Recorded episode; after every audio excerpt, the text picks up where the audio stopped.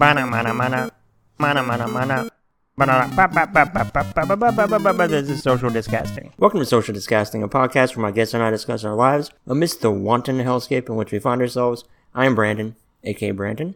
Hope you're well. My guest is a producer of multiple varieties, currently in the form of an editorial and talent producer for Marvel and a producer for the George Lucas Talk Show, and previously the talent booker for the Chris Gethard Show and talent coordinator for the President Show. Please welcome Patrick Cotnoir. Welcome. Hey, how are you? I'm good. How are you? I'm good. I know that's your question, I didn't mean to use it, but Oh yeah, uh, and I'm I'm already furious. So it just came out. It just slipped out. I'm sorry. Yeah, I hate that. I mean, I have this thing tightly scripted. You have your script. I mm-hmm. emailed it to you. Mm-hmm. So the fact that you're already going off the page and improving is infuriating. Hey, man, that's my thing. Get ready. Get ready. I forget you're a disruptor. So yeah, thank yeah, you. yeah. Well, first of all, thank you for being on. I appreciate your time. yeah, of So, course. you already forced my hand. Here's the question. The deeply unfair question, but how are you? Um, I'm doing okay. I don't want to say I'm doing great. I don't want to say I'm doing awful because I think in the grand scheme of things, I'm doing a lot better than most people. But uh, you know, not as not as good as some other people. So I think it's fair to put it like right right smack dab in the middle. You know. Yeah, no, I know exactly what you mean. I know we did talk about this a little bit, a little peek behind the curtain, but Ooh. Yeah, ooh. But it's uh I feel like two of those okay related things that I learned in all this is like first of all, it is perfectly fine, if not weirdly healthy, to just be okay and just shoot for that, right? Yeah. But then at the same time, it's okay to not be okay. Those are the two Totally. main things um, in that regard. I think I've gotten better at saying that I'm doing okay during this. I feel like normally in regular world it was a lot of oh, I'm doing good, I'm doing great, you know, like that. Yeah. And now it's like been easier to accept that I can just be like, uh, you know, you know, I'm alive. I'm alive. That's okay. It's also weirdly put me in the position of having to think about the answer to that question. Yeah. You know, as opposed to my stock answer of like good. I'm like, somebody asked me that. I'm like, how am I? Let me yeah. What word would I accurately accurately use to describe myself right now? It's been fascinating because I used to start off emails with Hope All's Well, which is just like an easy catch all, you know? Sure. and now I've changed it to hope you're doing okay. And I'm like, I think that sort of sums up everything where it's like, uh, you know, everyone everyone has uh, lowered their expectations, and that's fine. Yeah, it's like you started off pre- previously like, "I hope you're great." You're like, "Yeah, Yeah, let me temper yeah. that. I don't expect you to be," Mhm. and that's fair. Mhm. That's fair. Let Yeah, me not make something weirdly as ignorantly like aspirational in that regard. Yes, yes. Yeah. How's New York been? How have you been going? I know you said previously this year in Astoria, Queens, but how's yeah, that right yeah. now? I mean, here's the thing: I barely leave my apartment, and I know a lot of people say that, but it's I think it's more true for me. I've been into Manhattan once since March 10th. I've had a car only two days. One day, uh, my roommate and I drove out to the end of Long Island just on a beach, just so we could sit and look at the water for like 20 minutes. Uh, and then the second day, I rented a car because I got my first shot uh, a week ago. Nice. First vaccine shot. Yeah, it was great. I mean, it was you know it was nice to get it. I, don't, I wouldn't say it was great. Mentally, it's great at the very Mentally, least. it's great. Yeah, yeah. But I I leave my apartment like once every like two weeks or so, something like that. So I think it's doing fine. I think it's doing better than it was. It was real. I don't know where where are you based? Do you do you say that on Oh, here? yeah. I'm, no, no, I just forgot to mention it beforehand. Yeah, I'm in Little Rock, Arkansas. Mm-hmm. Mm-hmm. Yeah, it was real. Um, I'm I'm gonna swear. I assume I can swear on here. I Oh, don't go know. for it. it was real fucking bleak here for a while. It was Fair. like real, especially in the beginning because it felt like this was like one of the big hotspots, and I think that that put it in my mind where it was like, oh yeah, you shouldn't leave the house. You're you got a roommate, and we're both just gonna stay here, and that's okay. Yeah. and it it, it has gotten um, a little bit better, and obviously things are opening up. Uh, you know whether we like it or not. So you know we'll see. I imagine I'll still be inside for a while even after I get the shot. So it's one of those things that we will uh, you know take it as take it as it comes. Yeah, that's what I was curious about because I've been thinking about. I- I've not like my dad is fully vaccinated. My mom has had one of the two. Sister Mhm. is fully vaccinated because she's an essential worker, but I've Mhm. gotten zero of two. But I've been thinking about like like post getting both vaccinations, what will I be doing? But that's pretty good odds for out of the four of you, for three of you to mostly be vaccinated. That's pretty good. Oh no, we're very lucky. Like no Yeah, question about it. And I'm in no way like like in any way like resentful of like how dare you have them and I don't. But I'm Yeah. but I'm thinking about like once I get my two, part of me's like now what? You know, like what do I do? Because it's not going to be a dramatic. I don't see myself doing a dramatic 180 of what I did previous to that. Yeah, I've sort of um written off most of this year already, which That's fair. is you know it is what it is. I'm happy that I've accepted it. That this is just how it's going to be. So I mean, we'll see. I don't know. I don't see myself. I don't see myself going out and doing stuff until you know at least my roommate is vaccinated, and I think that'll be a while. So I feel like of the two though, uh, that's the healthier approach. yeah, at least, sure. at least, at least then it's a win if you can do something sooner than you expected. yeah, So you're like, oh, this is nice. That's a relief. I wasn't expecting it. Yeah. but who knows? Who knows? You know, that may change. May- Maybe everyone will be vaccinated by May or June, and then great, we'll all go live, uh, you know, live happier lives. But uh, I'm I'm uh, a negative Nancy and think it's going to be a little bit longer than that. We'll see. Yeah, I'm skeptical to to Yeah. say the least about that. But in a way that it's like, of course I would think this, but like it's a healthy skepticism. But Mhm, what mhm. what skeptic doesn't think they're a reasonable skeptic? I mean, like, Yeah. But I don't think uh, I'm gonna. I I mean, I feel like going forward is just mask life. Honestly, for me, Mm-hmm. I, I don't see myself going back from that. At, least Yeah. not for the foreseeable future, to be honest. I want one of those. Oh God, I don't even know the right word for it. I'm gonna say bubblehead, but I know that that's not right. Where I know what you're talking like- about, though. You know what I'm talking about? I want one of those. I'm ready for that. I'm fine with it. I'm okay with the weird looks. I like to think I will be fine with not doing a mask by the end of the year or whatever, but who knows? And I think that having a freaking bubble around my head will uh, satisfy my my my scared nature. At this point, like I'm not deeply against even one of those like flaming lips esque giant Mhm. inflatable balls. Totally. I mean, you know, I feel like just protect all of it. At least have a little fun with it. Maybe mow down a few enemies. Here's the if I need thing. Yeah, I think that's easier in uh, Arkansas than it is in Queens. You know what I mean? Very fair. Very yeah, fair. yeah, Yeah. I'm not getting on a subway anytime soon in a in a flaming lips ball. that uh that is like a rare a rare like win for a place like in Arkansas, for example. Yeah. Our population density obviously being so much dramatically less yeah, that uh we've been preparing quote unquote for a pandemic in that regard the entire yeah, time. yeah. A rare win for Arkansas. I do want to ask you, there is a sentence on your website, oh yeah. patrickcotnoir.com, There that gets more and more interesting as you read it. And the sentence is and the sentence is he also helped launch the Sirius XM slate of Marvel podcasts, Yeah. including booking guests such as Killer Mike, Michelle Rodriguez, and Jemele Hill. But then this is the wait, what? Yeah. For a talk show hosted by Method Man. Yeah. Yeah. That's a sentence. It is a sentence. It is a sentence. Uh, let's see. I mean, it's available now. You guys can go listen to it if you want. It's called Marvel Method. It was a Sirius radio show that they released as a podcast, but it's really fun. He's a fun host. I worked with him when he did the Gethard show a few years ago. He was a guest and he was so freaking good. And that episode is on HBO Max. This is just my, I'm going to make this whole thing my plug segment. That episode's on HBO Max and he's so funny and charming during that and i was so psyched that we got to do more stuff with him because he's a really cool weird guy and it's weird not weird but like weird in that he's good at everything you know what i mean Yeah. like it's it's surprising in the best way possible but yeah it's really it's a fun show and i think uh, i think people would like it because we get weird surprising interesting guests that you don't normally hear you know you get to hear michelle rodriguez talk about what uh, comics she liked as a kid and like uh, you know obviously people like Kevin Smith and Gethard and like the the people that you do get to hear talk about comics a lot. They get into the more nitty gritty and they get to meet some of the creators on that show that they really uh, looked up to as kids, and it's it's a fun show. I think people like it. That sounds really cool. I need to listen to that because Yeah, I don't know. I guess I don't know where in my head I thought that sentence was going or who would be the host. yeah. But to for the last two words of it to Yeah. be Method Man yeah, did not not exactly like an M Night Shyamalan esque twist, yeah. but not dramatically far off either for me. So Listen, I think I think one of the through lines when you look at the things that I've worked on is they're all weird and fun in ways you don't expect. fair. and I think that that is one of them where it's like, oh yeah, I know what a talk show is. I know what you know uh, people talking about comics are. Oh, interesting. Why is he the host? Like that is the thing that I like doing through almost everything. It's it's something that you know it's not a boring day to day job, and and we're still having fun with it because it's it throws fun curveballs at you that you don't see coming. Well, look, I would sooner, you know, have an interesting person that you wouldn't necessarily expect to Yeah. host a show in general, Mhm. as opposed to like something where it's like, oh, I know exactly what I have with this person. Totally, totally. It keeps you on your toes. That's fun. Absolutely. How'd you get into talent producing?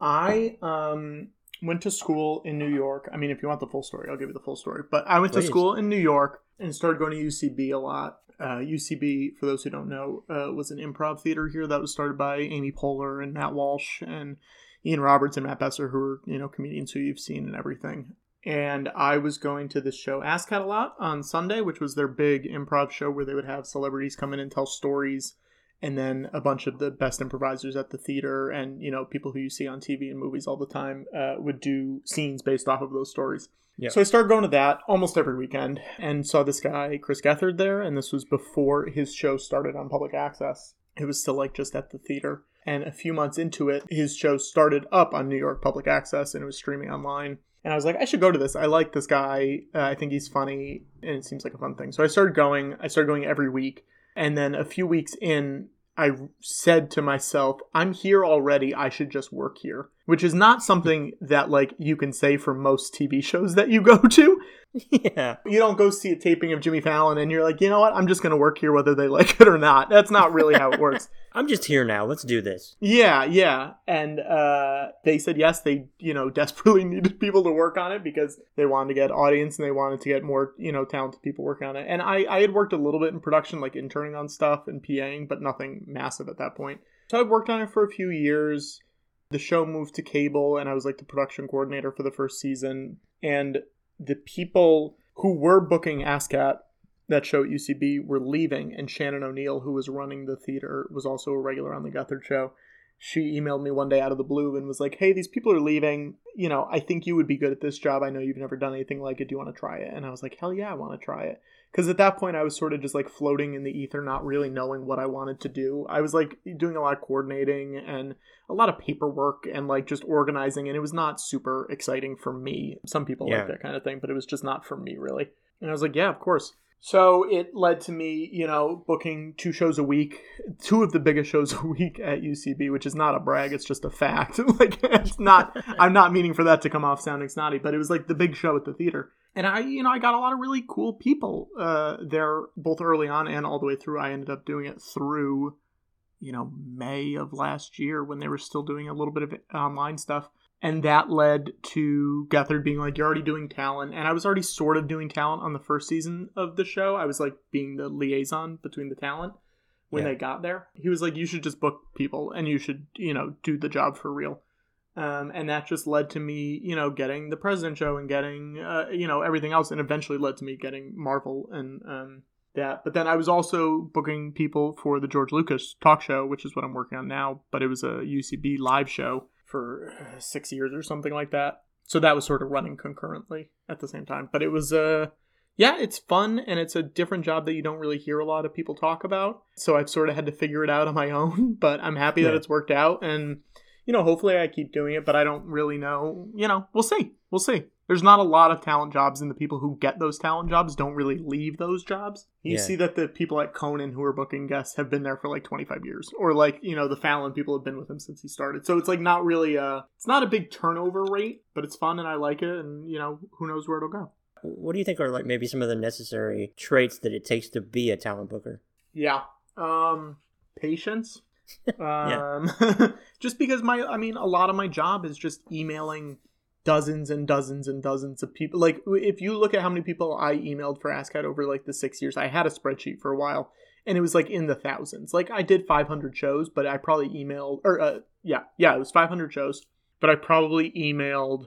I don't know, 6,000 people or something like that. Like, you just Wow. don't hear back from so many people Yeah. that you realize i mean especially at a thing like that where i could have people who wrote for the new york times or i could have an snl cast member or i could have like a celebrity chef you know? Like it could be anybody who i thought would be good there. So you have to have patience but you also have to be able to expand what you're thinking the guest could be. Like you know on something like Gethard show you would start and be like yeah we're gonna have all comedians on the show of course. But then it's like no, we're gonna have Ira Glass and we're gonna have Diddy and Method Man and like Paul Giamatti, you know. So it's not the people that you always think of first that are turn out to be the best guests. And I think that's something you need to be good at sitting with yourself in your thoughts and saying who would actually be good at doing this. But also, I need you know someone every week or two people or three people every week. So there comes a point where it's like I just need people. And that happens too, where you're you're like, Yeah. I just gotta fill this spot. I gotta fill it.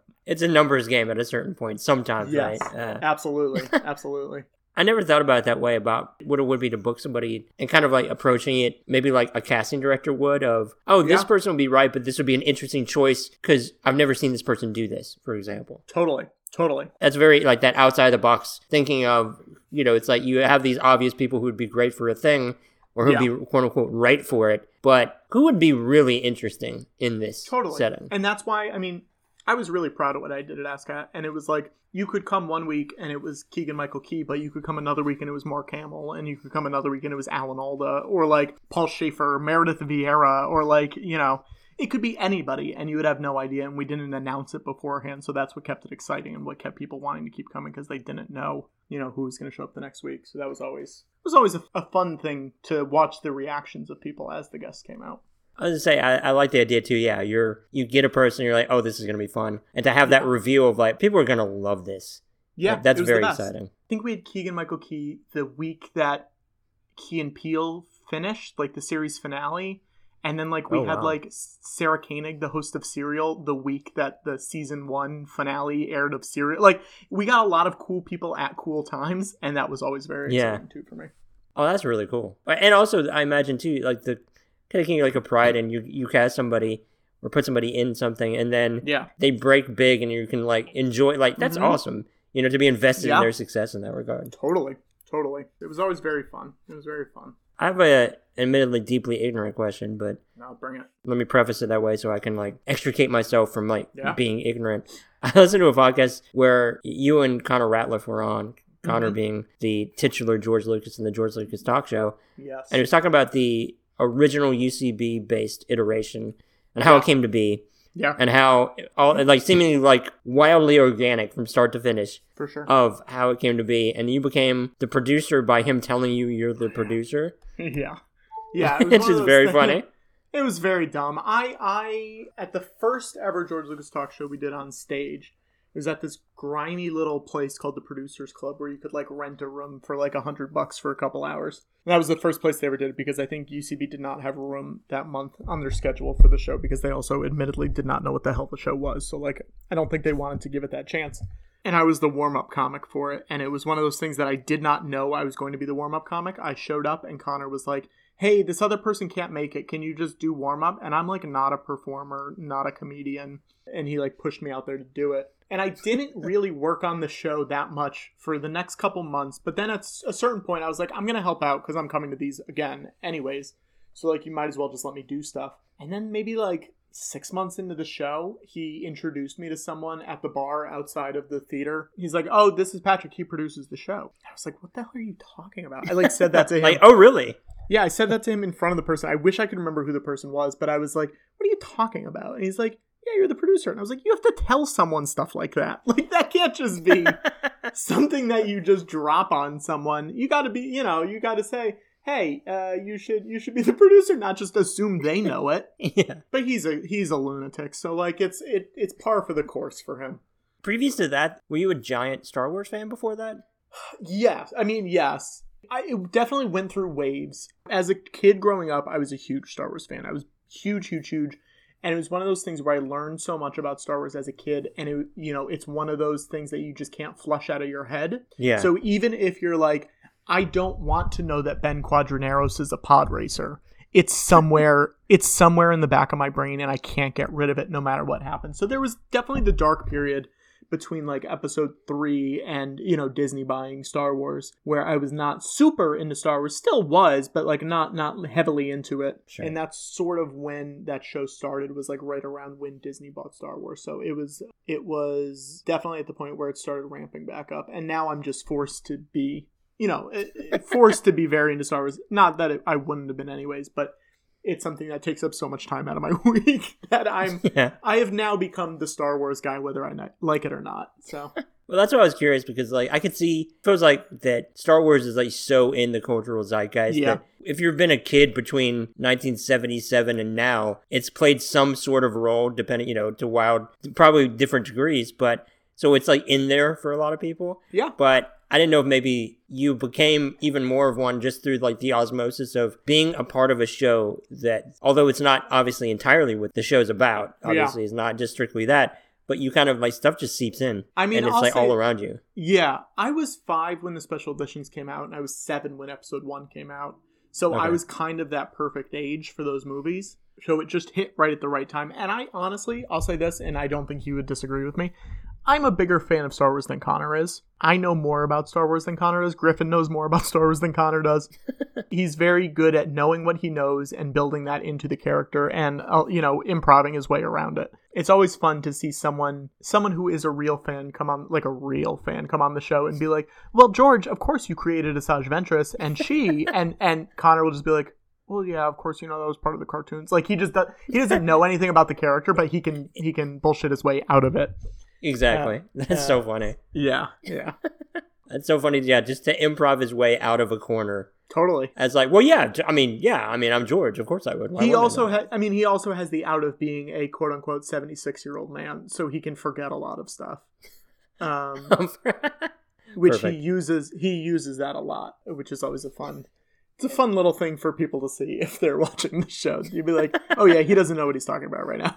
I just love somebody, and obviously, I mean, uh, by the nature of what like improv is, but just somebody just bullshitting their way out of a corner Totally. is deeply entertaining. I will say he is the king of it. He was like that back on stage, and he he's very good at just uh, you know bullshitting his way out of any any conversation. That was one of his strong suits as an improviser. That is one of his strong suits as an improviser. He still is, even if they're not doing it on stage.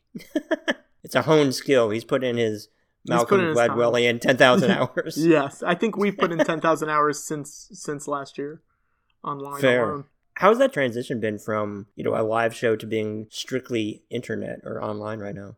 Yeah, I mean it's been different. It's a very different show than it was. You know, even down to the fact that like I'm in it now and I was not an on stage performer during that show. So like it's a new dynamic that everyone has needed to figure out. I think if you watch the early like the May the 4th uh, marathon thing that we did last year, it was like 33 hours or whatever. You'll see a lot closer of what the show was on stage, Yeah. like the dynamic because I wasn't really a part of it and like they were still early in figuring out their characters, you know, what they were going to be in this iteration of it. But because that that first initial marathon that we did, I think it was 33 hours and that's like half of the amount of time that all of the stage shows were. Like if you add up all of the stage shows, it was like 75 hours.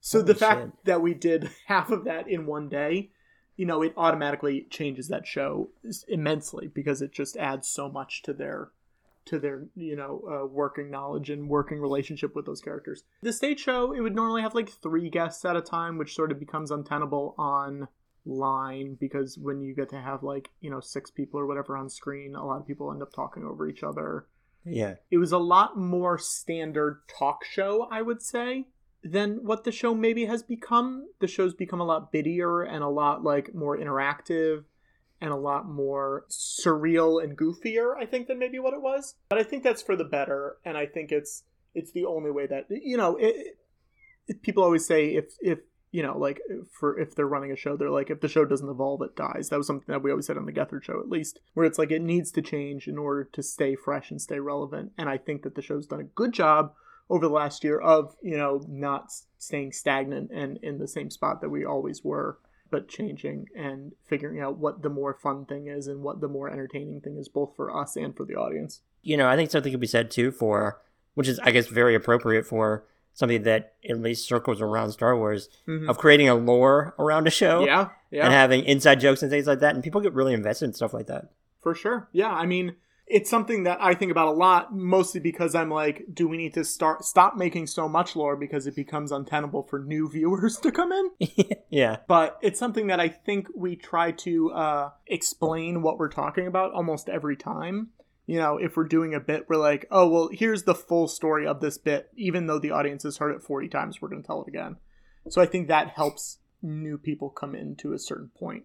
But yeah, I mean, there's so much lore at this point. There's so much lore. But at the same time, you know, if you're listening to this and you're like, I don't know where to hop in, I've never seen the show, you can definitely find an episode with a guest that you like. And there's been like 200 guests at this point. So you will find someone that you like. And I think most of them serve as a fairly easy a fairly easy entry point, I think you can make it work.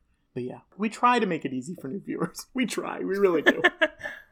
Yeah, I mean, obviously, it's good to be inclusive. I mean, just thinking about it too from the perspective of like a producer and a booker, Mhm. not having to factor in geography must be a delight for you Oh, it's the best. in terms of who you can reach out to. It's the best. Something you'll notice looking at, I would say 90% of the guests that we've gotten so far is they're LA based. And it's been a Yeah. very conscious, specific choice because I'm like, we couldn't get these people normally. Now's the time to do it while we're, you know, stuck here and they're stuck inside and everybody's stuck inside. And I, I think that will probably keep being the case for the most part is like, let's get the people that we couldn't get normally and the people that we want to be friends with or want to know that live on the other side of the country where it's like, yeah, we're going to force you to spend two hours or four hours or six hours with us, however long you want to stay. Uh, you know, like Manzuka stayed, I think, five and a half or six hours a few months ago. D'Arcy Carden stayed like four and a half hours. Like, it's crazy the people that will just hang out for a very long time. Yeah. But yeah, yeah, it's it's definitely been a conscious choice to get people that wouldn't be able to do it. Well, Yeah, and I imagine from your perspective too that like booking it maybe even like in the UCB days, like pre online and, and where geography doesn't really matter. You think Yeah. of people and you're like, oh well, no, they're not here. I can't. They can't do that. Yeah. And to be able to excise that list, and then also be like, oh, I can go. I can in theory get anybody, who's reachable right now. Yeah, yeah, it's the best. It's, uh, I mean, you know, obviously you still get people where it's like their rep sees the email and they're like, "What the hell is this? I'm not going to send this on to them," uh, Yeah. which is the case a lot. But yeah, I mean, our, when the show started, it was also at midnight in the East Village, so that was also something that like you couldn't get a solid amount of people because everyone was like, "No, I'm not coming out at midnight for a show about Star Wars, and I don't even like Star Wars." So it's been nice to see the show just get easier for people to do, so they have less of an excuse not to do it. Yeah, it's awesome to be able to have that opportunity, Yeah, and and again to be able to be like, oh, you, now that again that geography doesn't matter. This Yeah. this person you would not expect, but they would be great for this thing.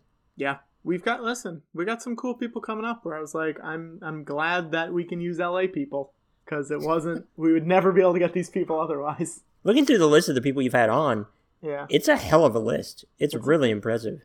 Yeah, it's a pretty good list. We've gotten we've gotten real lucky. Some of them are people that we knew. Some of them were just cold asks that just went out, and they just happened to say yes. But yeah, it's I mean we it, it's both a comedy who's who and like just a cool people who's who. You know what I mean? Where it's Yeah. like these people are just cool and they're down to do cool weird shit, and that's what I love. I don't think I've worked on a quote unquote normal show ever.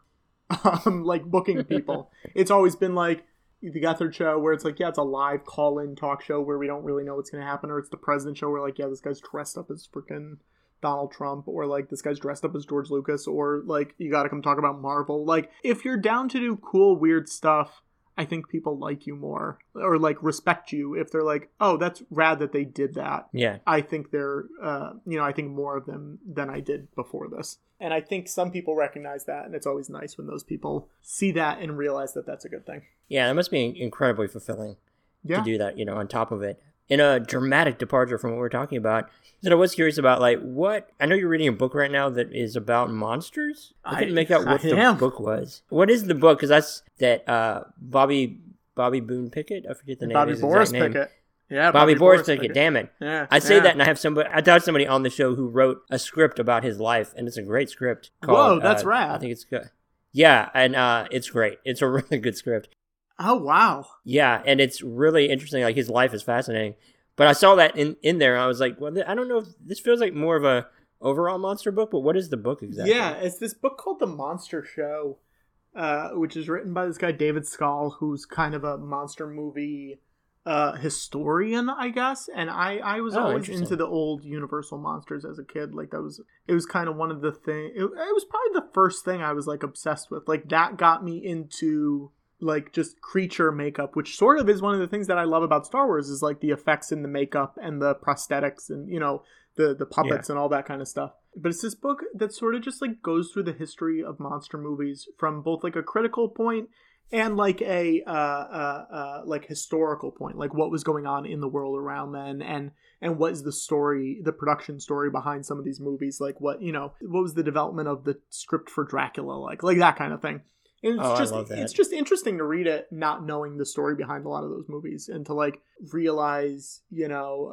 uh, how much like uh, you know, the Wolfman was sort of the monster during World War II, and like how it, how, why it was so popular because it like reminded people of like the Nazis and all that. You know, just like interesting things that I would never have thought of. That sounds like genuinely great, especially it's- like It's good. watching something of like Wolfman, but then it provides critical like context to it Yeah, in a way yeah. that I never would have anticipated. Yeah. That sounds great. Yeah, it's good. It's good. I recommend it. I've got I've got like 50 pages left. I'm almost done with it. Yeah, I know it's not obviously the same thing. It's a similar thing, but I rewatched two of the Mummy movies, not Yeah. the the newer iterations. Yeah. Gotta say, first one holds up very well. The the 30s is- one or the Brendan Fraser one? The Brendan Fraser one. Yes, yes, yes. I I just watched that for the first time. I'd never seen it before. What do you think? I enjoyed it. I thought it was fun. I you know, obviously the CGI does not necessarily pass the smell test now, but um yeah, I think it does capture that fun, creepy vibe of those Universal movies more so than you know the Tom Cruise Mummy one or like any any of the monster reboots that they've tried to do over the last few years. yeah, that's fair. The dark universe that they try to Yes. create. Yes, Was- Woo, boy, dead on arrival. But Yes. uh, Mhm. I'd say that by the way. But I would pay good money to see whatever the Jekyll and Hyde movie with Russell Crowe would be because oh, listen, I would pay to see any of them. They all look Fair. insane, and that's you know that's what I want. What else, if anything, have you been like watching and or reading during all this, Oh, consuming as it were? My, I mean, it's been so much. My roommate and I were watching every theatrically released movie on Disney Plus in chronological order. oh wow, Yeah. So we started when Disney Plus came out, which was November 2019, I guess. Right? Is that right? Yeah, I think it was 2019. Yeah, Yeah. November 2019. And then, but this week, oh my gosh, Brandon, I'm about to, I'm about to ruin your day. oh gimme. We would always go off this playlist that was called Through the Decades, and they, it like put everything in order, and they took that playlist away. Really? So now I'm like, I don't know how to watch the next thing. I don't know what's next in order. You're like, do we go remaining alphabetical? What are we doing here? I got 1937 through 2013, Brandon. Holy shit! How many movies is that? It's too many. It's a lot, right? It's too many movies. We watched, I'm going to pull up how many we watched last year total. It was like far too many movies. We watched, god damn it, 610 movies last year. It was a lot. Wow. It was a lot. So we've been, we've been, but we also watched, we did The Sopranos again, and we did Breaking Bad and Better Call Saul, and we did The Leftovers, and we're plowing through the season four and five of The Muppet Show right now. And um, yeah, we're we're we're we're pushing through a lot of stuff. We're you know, but I'm also trying to read a lot. I'm trying to like equal out my time between the two because I know that if I just watch a bunch of movies, I will never, I will never read, and I need to do more of that. Yeah, I know what you mean. I, I know for me, like I've been doing the uh, like pretentious sounding but still earnest, like watching of a lot of '70s movies that I'd missed out on, and yeah, kind of gems that I didn't even know existed. So I've been Sure. doing. It's been a very Elliott Gould heavy oh, we love 'em. 2021 for me so far. God, we I love him. 'em. We just Love watched a movie. Uh, shoot, what is it called? Hang on one sec. We watched an Elliott Gould, George Segal movie called California Split. That's really good. It is so good. I Robert love that movie one. very much. Yeah, yeah, yeah. We just watched it. We'd never seen it. Um, it's really fun. Elliott Gould's uh, the king. He's the king. You know, they talk about like cool movie stars of like Redford and Newman and all these others, but Elliott Gould is like an underrated, supremely cool actor and Yeah, person, man. seemingly. Yeah, man. And still, still to this day, putting out good performances and stuff when he shows up. He's great. Yeah, he's the best. He's the best. Yes, 2021, the year of me officially anointing myself a Gould head. but he's great. I'm a big Yeah. fan. Well, I don't want to take up too much more, too much more of your time. Yeah.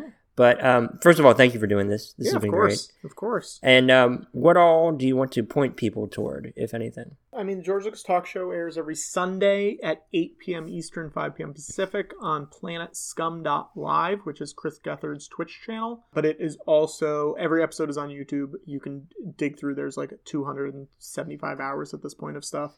Find a guest you like, just pop on that episode, and I think you'll figure it out. It's a guy pretending to be George Lucas and a guy pretending to be a CGI character from Star Wars. It's very dumb, it's very silly, but it's fun, and there's a lot of really good people on And uh, I don't know, follow me on Twitter at Patrick Cotnoir, P A T R I C K C O T N O I R. I'm trying to get more followers than the canceled NBC show 1600 Penn, And we're closing in. We're quickly closing in. So. Okay, we got to put you over the top then. Yeah, we got it. I think this will do it. Thank you again. This is great. Yeah, thanks for having me. It's been a lot of fun. Absolutely. Thank you all for listening. Please take care. Please wear a mask or seven. Lead with empathy. Be kind to yourself, etc. Thank you again. Bye.